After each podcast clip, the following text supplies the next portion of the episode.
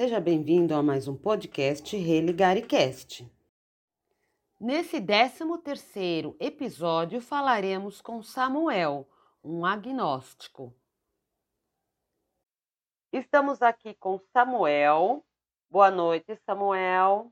Informe, por favor, qual a sua profissão. Se apresente. Samuel Lopes, boa noite a todas as pessoas que estão vendo.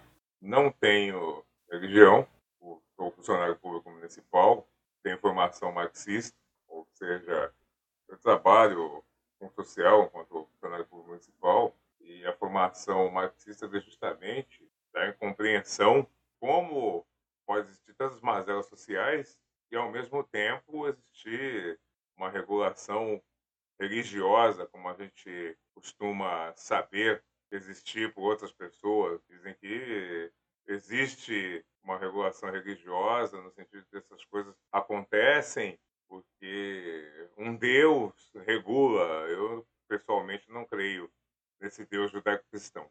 Mas você acredita que existe algum ser, alguma força além do material? Eu sou agnóstico, não tenho religião, mas acredito que exista uma inteligência superior por trás de tudo isso. Logo, não sou ateu mas tem que ser realmente uma inteligência, porque do jeito que as coisas fluem no mundo, principalmente na questão social, não há inteligência, há burrice com tudo isso que a gente está aí vendo e ouvindo com a situação do ser humano no mundo atualmente. No seu caso, você acredita em milagres? Não, até porque milagre é efeito sem causa. É alguma coisa que acontece mas não tem uma causa explicável. Isso eu nunca vi na minha vida.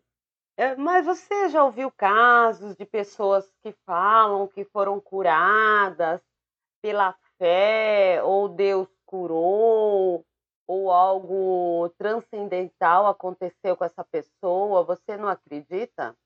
Isso é o poder da mente das pessoas. A mente humana tem capacidades que a gente até então não tem conhecimento pleno. Então, se existe alguma cura, se diz milagrosa, acredito que seja o poder da própria mente humana. No caso, para você então, Deus não existe. E essa força que você fala, superior, você acha que vem da onde? De outro planeta? Ou é uma força da natureza? O que, que você acha que para muitos é Deus? Aqui no Ocidente, o que se acredita é que Deus ah, seja um velho branco, barbudo, sentado num trono, e dá prêmio para uns, castigo para outros. Esse Deus é evidente que eu não acredito, até porque existe centenas de deuses iguais, né? Você vai ver desde os países nórdicos, lá, Odin, o pai do Thor, que por sua vez é irmão do Loki. Então, são deuses, né? Ou é um deus que domina tudo isso, aí passa pelo Olimpo grego, onde Zeus era o pai de todos os deuses. Depois nós passamos para a África, onde existem deidades com, com nomes semelhantes, ou muito próximos daqueles que já são os deuses do Olimpo. Eu acredito que a mitologia é uma só. Cada povo tem sua mitologia. No caso da África, tem pouco conhecimento, né? quem seria o deus primordial, Yorubá seria o Olulum, uma coisa assim, né? Então, quer dizer, no final da história, temos todos uma origem, até porque o ser humano ele precisa né, saber exatamente alguma coisa que se coadune com a sua origem, né? Voltando aqui, no caso da América Central, aí nós vamos ter os povos indígenas aqui no Brasil, seria Tupã, do, dos índios, aquele Tupi-Guaranis, é uma etnia, deve ter outros nomes de outras etnias. Enfim, eu estou percorrendo o globo, né, de, do norte ao sul. Em todos esses povos, isso é a mitologia. As pessoas acreditam que existe um Deus que regule tudo e outros subdeuses, essas coisas todas. Isso é evidente que eu não acredito. Até porque não tem nexo existir tanta ordem no meio de tanta desordem como isso aqui. Na parte espiritual, você você já teve um lado transcendental na sua vida, não já? Pelo que eu sei, você já teve sonhos, já teve contato com outros planos transcendentais. Explica pra gente, o que, qual a tua experiência? Os sonhos, segundo a ciência, né, no caso, o cara que mais estudou os sonhos, né, primeiro lugar foi o Freud, segundo teve Jung, que foi o discípulo dele. Segundo esses dois teóricos europeus, século passado, os sonhos são manifestações daquilo que a gente deseja que aconteça ou daquilo que a gente tem medo que aconteça. Eu creio algo mais, vai ainda adiante. Existiram outros cientistas que estudaram depois deles a questão dos sonhos. Eu penso que não existe apenas a nossa dimensão, até em termos científicos, né? existem outras dimensões. Em outras dimensões, os sonhos atuam como se fossem a realidade daquelas dimensões. Seria um contato que a nossa mente tem com essas dimensões que ainda desconhecemos cientificamente. Nessas dimensões, você quer dizer que temos duas vidas? Seria uma vida numa dimensão e uma vida em outra dimensão? Seria isso? Duas ainda limitar o pensamento. A gente pode ter 20, 200, 2 mil, quantas o cérebro alcançar, né?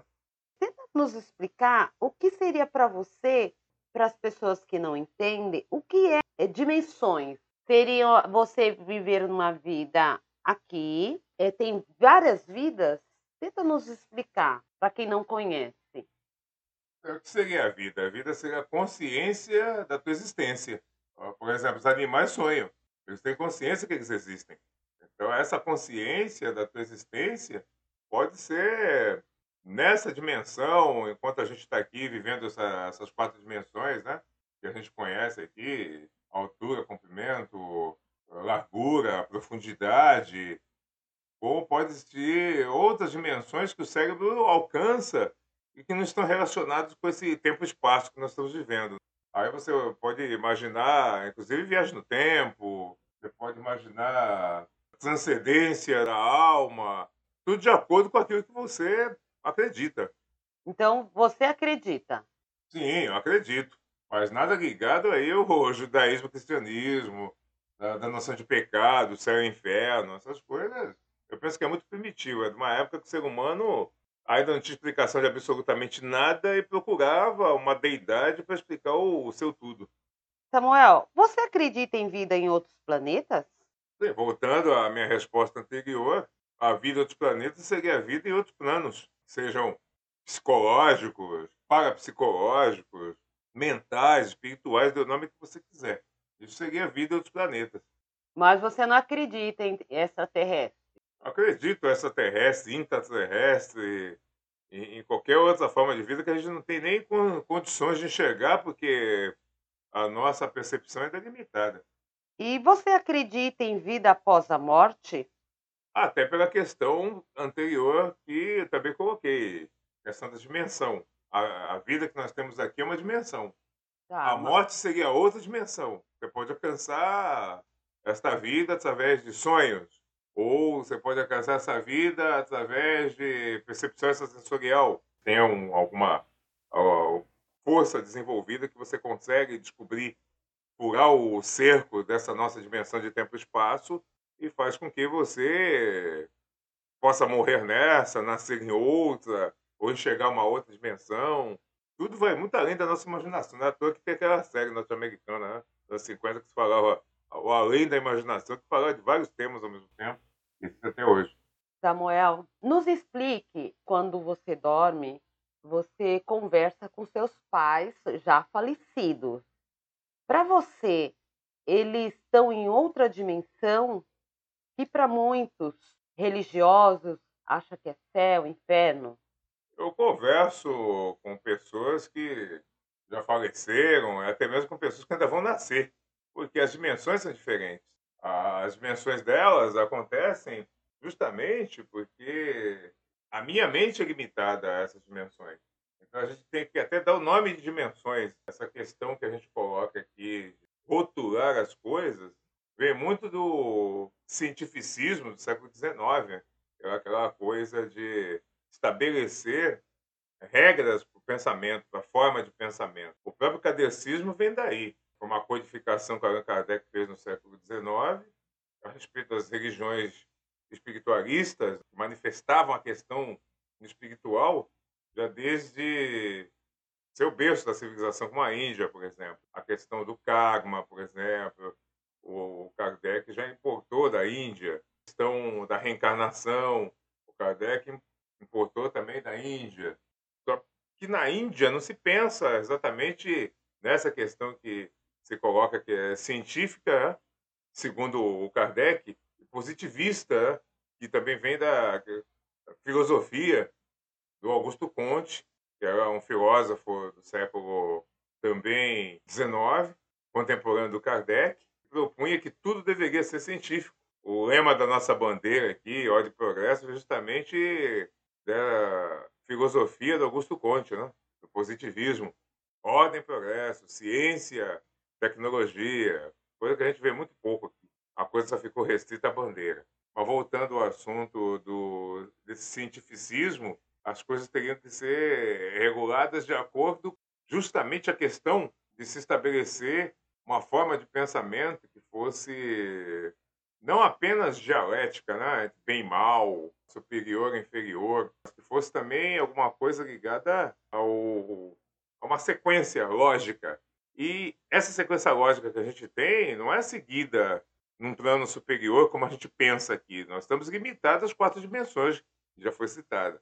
A questão de se viajar no tempo, a questão de se conversar com pessoas que já morreram ou que até ainda vão nascer, é uma questão que está dentro da nossa cabeça. O Einstein colocou isso de uma maneira muito objetiva sobre a questão do espaço-tempo. É algo assim que, dentro da nossa lógica, né, daquilo que a gente pode enxergar, é algo que parece lógico, mas é uma lógica muito restrita. Existem formas, pensamentos muito mais evoluídas do que tudo isso que a gente estabeleceu aqui como ciência. Nós temos que evoluir muito ainda para compreender realmente o que acontece no universo. Nos explique esse contato transcendental de outras vidas. Uma pessoa morreu, você tem contato, ou uma pessoa que vai nascer. Como você enxerga quando tem contato com, esse, com as pessoas falecidas, no caso, seus pais, e essas pessoas que ainda vão nascer? Como que é estruturado essa dimensão? São igual filmes de extraterrestres, tem naves, ou como os espiritualistas e espíritas falam que são cidades mais evoluídas. Como que você, quando tem esse contato, enxerga esse local? Oh, não tem nada de cidades evoluídas, como a gente vê em filmes de ficção científica, ou lagos espirituais, como a gente vê em filme cadecista. São coisas assim que eu me vejo em situações iguais que a gente se vê aqui, com algumas diferenças, né? Por exemplo, eu posso flutuar, eu posso atravessar a parede, pessoas podem flutuar, atravessar a parede, se transformarem de uma pessoa em outra, né? mas mantendo sua mesma essência. Coisa muito natural, comum, né? não tem nada que seja diferente daquilo que a gente já vê ou ouve aqui mesmo. Houve, tem casos que pessoas que estão passando por alguma cirurgia, algum tratamento, e elas saem do corpo, elas até veem os procedimentos, elas vão para outros planos. Você acredita nisso ou você acha que a pessoa ela entra numa dessas dimensões? Eu penso que essas pessoas entram numa dessas dimensões, do, dos quais são simpáticas essas dimensões. Você tem que ser simpático aquilo que você acredita. Né? Eu, pessoalmente, quando eu tomo anestesia, eu apago de uma vez, eu só acordo uma hora depois e não sinto absolutamente nada. É como se eu tivesse desmaiado e acordado uma hora depois e não existiu nenhuma transição, não vejo luz no fim do túnel, coisa do gênero. Samuel, nos explique qual é a diferença do ateísmo com o agnóstico? O ateísmo não acredita em nenhuma forma de inteligência superior. O ateísmo se acredita que tudo se restringe a esse plano que a gente existe. Nada seja acima do céu, abaixo da terra, dos lados. O ateísmo não acredita em nada que não seja absolutamente algo que a gente está vendo aqui. Está vendo, está tocando, está sentindo o cheiro, está ouvindo barulho.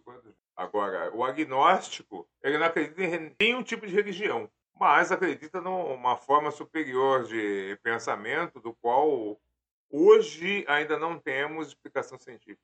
Para religioso seria Deus.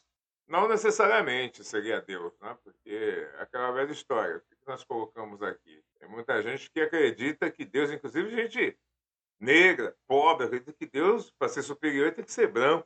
Tem que ficar vestido de branco, sentado num trono, dando prêmio para uns ah, e castigo para outros. Pessoalmente, eu não acredito nesse tipo de coisa, nesse Deus judaico-cristão. As deidades são sempre superiores e estão sempre demonstrando que não tem mais nada o que fazer a não ser manipular a vida do ser humano que está aqui. Eu nem posso acreditar numa deidade como essa. Que tipo de deidade não tem o que fazer, não tem coisa superior para se fazer e fica aqui manipulando a, a, vida das pessoas? Isso não é nem deidade. Tá? São criaturas que não são nem superiores. Tá? São criaturas essas que são tão ainda primitivas que ficam se divertindo com o ser humano, como a gente poderia se divertir com formigas. Eu não posso acreditar nesse tipo de coisa. O que eu posso acreditar é que existe uma razão para a nossa existência e que essa razão é tida de uma maneira inteligente, não uma maneira brincalhona, como o Jeová da Bíblia, os deuses do Olimpo, ou coisa do gênero, e simplesmente eh, se delicia em manipular a vida dos outros. É, isso não é uma delícia, nós estamos aqui por algo superior. E é muito mais do que um prazer dessa deidade, é muito mais do que um prazer para nós mesmos. É uma questão de evolução, evolução da espécie, seja ela em termos carnais aqui, ou até é, em termos mais evoluídos, né, que pode-se dizer científicos, ou até mesmo espirituais, que eu atribuiria ao científico. Porém, a gente ainda não tem explicação para canalizar o que é científico e o que é espiritual. Samuel, muitas pessoas elas falam que elas têm mediunidade, que elas conseguem enxergar seres, espíritos, Deus, Espírito Santo, Jesus Cristo. O que, que você acha sobre isso? Eu penso sempre com a pergunta de por que, que não se enxerga Nossa Senhora da Aparecida na Índia? Porque na Índia não se conhece Nossa Senhora da Aparecida. Por que, que na Índia é o local onde mais se acredita em reencarnação? Tem inúmeras experiências que são narradas em artigos, em livros, que falam sobre reencarnação. E geralmente elas vêm da Índia. Porque é o país onde mais se acredita em reencarnação. Muito mais do que nos Estados Unidos, que se diz evangélico, onde não se acredita em reencarnação. Para ter esse tipo de percepção, você tem que acreditar esse tipo de percepção. Eu, pessoalmente, nunca vi Nossa Senhora da Aparecida no fundo da panela de feijão. Eu nunca vi disco voador. Gostaria até de ver, para narrar, para ter condições de contar isso, como, por exemplo, nessa entrevista. Mas eu nunca vi. Isso é para quem crê. Se você não crê, é evidente que você não vai ver. Samuel, mas tem muitas pessoas que acreditam que viram um disco voador, tiveram experiências com esses seres, pessoas que participaram de milagres. Teve as três crianças em Fátima que dizem terem visto Nossa Senhora de Fátima e outros relatos, pessoas em terreiros que veem entidades, evangélicos que veem ou já tiveram contato com Jesus, Deus, isso você acha que é da cabeça deles? Qual a sua opinião referente a isso? Tudo é da nossa cabeça. Se não fosse pela nossa cabeça, a gente não tinha tecnologia, inclusive para estar aqui, usando de sistema eletrônico para se comunicar, para fazer gravação, para repassar para outros seres humanos. Evidente que é da cabeça dessas pessoas. A vontade de crer tem, inclusive, um sociólogo, etnólogo, tá? ele é romeno, já falecido, chamado Misseride. O Misseride ele dizia que as pessoas têm necessidade de crer em algo. Daí a origem das religiões, das crenças espirituais, é uma necessidade que o ser humano tem. Ele não consegue viver o vazio. O vazio é muito incômodo para o ser humano. Talvez para os animais seja diferente. Para eles é o dia a dia. É ter comida, ter água, ter sexo e inter-relação. Aqueles que já são domesticados têm inter-relação com os seres humanos. Fora isso, é, vai da necessidade. Eu penso que essas pessoas que já tiveram essas visões, ou essas audições, ou visões, audições, são pessoas que têm extrema necessidade de entrar em contato com aquilo que a gente chama, até dentro do marxismo, de são forças, faz várias colocações. Né? Cada religião, cada tendência de pensamento tem uma maneira de fazer essa colocação. Né? Uns vão dizer que os religiosos ah, vão dizer que é o espiritual se manifestando, até porque existe a diferença entre espiritual e religioso, até mesmo dentro das correntes de pensamento. E existe também a questão da ciência, o que a ciência pode pensar do que pode vir a ser o espiritual, como agora eu citei esse sociólogo, né, etnólogo, Romeno Misseria, de que dizia que a gente tem essa necessidade, inclusive ele também tinha, né? Essa necessidade de se manifestar além do que a gente está vendo ou ouvindo aqui. Ok, Samuel. Só que essas pessoas que têm esses contatos espirituais, será que elas não conseguiram ultrapassar a barreira dessas dimensões, por isso que elas têm contato? Por quê? Existe uh, no kardecismo a psicografia, existe o lado científico da transcomunicação, que seria a comunicação com outras dimensões, outros planos, através de aparelhos eletrônicos. Será que essas pessoas não ultrapassaram essas barreiras das dimensões e, como elas não têm esse entendimento, acham que é espiritual? Sem dúvida. Eu, pessoalmente, não tenho essas experiências, até porque, como a gente já colocou anteriormente, eu não tenho essa preocupação, essa crença no que no marxismo a gente chama de metafísica. Ao contrário do que se diz, ah, não, que é marxista, que é comunista, é contra a religião, quer acabar com todas as religiões. Não, eu tenho religião, quem tem religião tem que ser contra o marxista comunistas, é tudo conversa da direita, dos capitalistas, né? até para combater um regime que seria muito mais justo do que isso tudo que a gente está vivendo aqui durante os últimos 200 anos.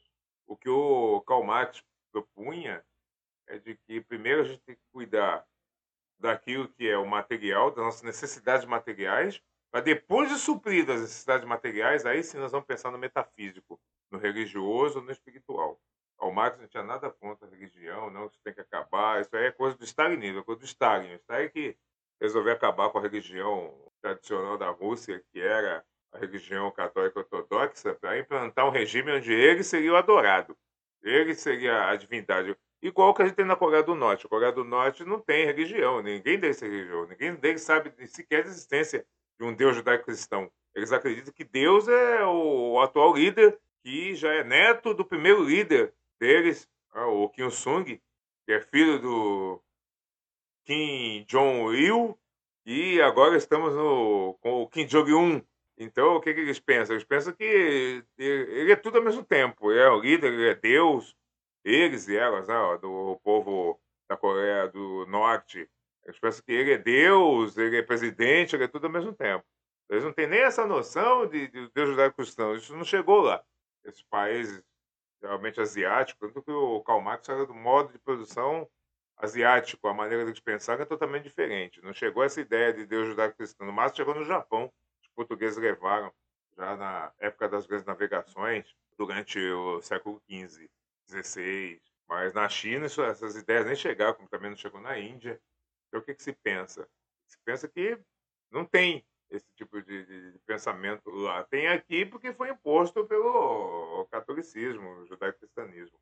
Samuel, você teria mais alguma coisa para passar pessoas que ouviram o podcast? Penso que as religiões, para quem as tem, quem as acreditam, elas merecem respeito, quanto marxista, aquilo que a gente colocou. O próprio Karl Marx ele frequentava as mesas giratórias, né, que eram muito famosas na época, o Kardec também frequentava, tinha manifestações espirituais, as mesas se levantavam, giravam, mas ele frequentava no sentido científico. O Karl Marx ele queria saber se isso existia ou não. A curiosidade, a, a vontade de transcender é própria do ser humano. Ele, naquele momento, ele também não estava vivendo plenamente a vida no sentido de não pensar mais nas questões materiais, é porque ele vivia com muitas necessidades é, materiais, principalmente porque era perseguido, porque pensava de agir diferente, lutava pela classe trabalhadora, não tinha essa folga de pensamento a ponto de ter tanto dinheiro e conforto para a família e não precisasse mais pensar na questão do conforto.